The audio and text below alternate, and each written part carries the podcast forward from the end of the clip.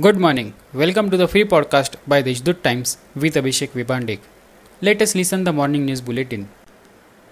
In a big relief to women candidates in Nashik division who have been selected in the government services but yet not issued appointment letter will soon be absorbed in the service.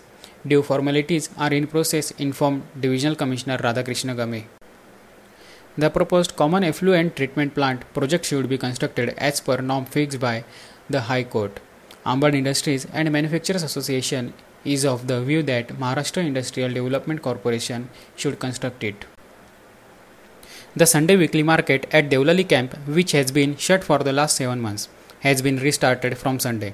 Police penalize those who fail to wear a mask and follow physical distancing norms.